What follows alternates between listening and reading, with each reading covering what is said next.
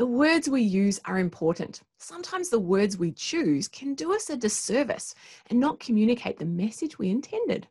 Can you think of some words or phrases that you use that might be giving an unintended meaning? Here's a good one to start with.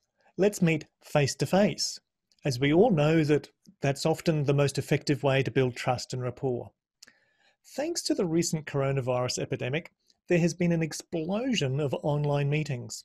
But here's the thing whether we use Zoom, Teams, or WebEx, we're still seeing each other's faces. so technically, it is still face to face. Let's start referring to them as physical meetings and online meetings. I still like to say to people, let's meet face to face to further discuss this, as that sets the expectation of a positive interaction. Then I say something like, and instead of us traveling for two hours to do that, let's just do a quick and easy online meeting using Zoom. I think this is especially important when we're talking with our clients, as it sets a positive tone for the future interaction. You know, I shake my head, Denise, when I hear people say, I know you'll hate it, but let's do a Zoom call and hope that for once it works properly, or something like that. That's just setting the wrong tone. I hear you, John. um, again, thanks to COVID 19, the term social distancing has become common. But that's really the last thing we want to happen when people are already feeling vulnerable and threatened.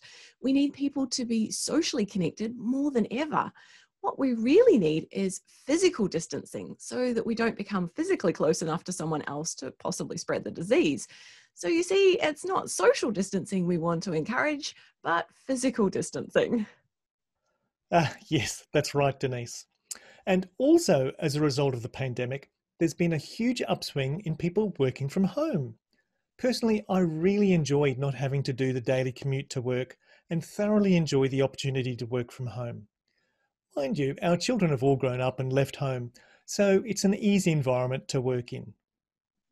Often, the people working from home or elsewhere are referred to as remote workers. What I like about that is that you could be working from home, a coffee shop, or a co working space. However, if you then have some who are working remotely and others who are working from the office, it creates an us and them mentality. Traditionally, the power balance is in favour of those working from an office and especially the head office. So instead of talking about remote workers, let's talk about distributed team members. Then it's an all embracing term and can refer to those working from home, a cafe, a co working space, or even from an office. Nice, John. And following on from that, we often talk about our work life balance. However, by that definition, it implies that work is not part of life. There are so many things that need to be balanced cooking, shopping, physical exercise, and of course, looking after our mental well being. So let's just talk about life balance. Ah, yes, I like that one, Denise.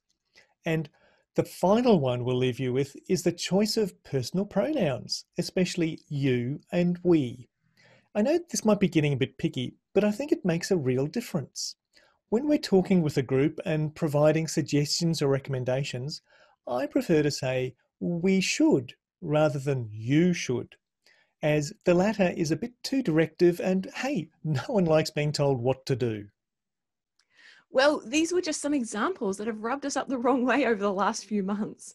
We hope they've illustrated that the words we choose are so important and can sometimes not communicate the desired message or intent. Well, folks, you've heard our thoughts. Now we'd like to hear yours add a comment under the blog post and share some of the words or phrases that you think we need to be more careful with. We don't want this to be a one way conversation. Join in by sharing your thoughts and ideas with us. So, thanks, folks, for joining us on this Enablers of Change episode. Remember to subscribe if you'd like to know when new episodes are available. And if you like what you've heard, please tell your friends so that they can join the conversation as well. All the best until we meet again.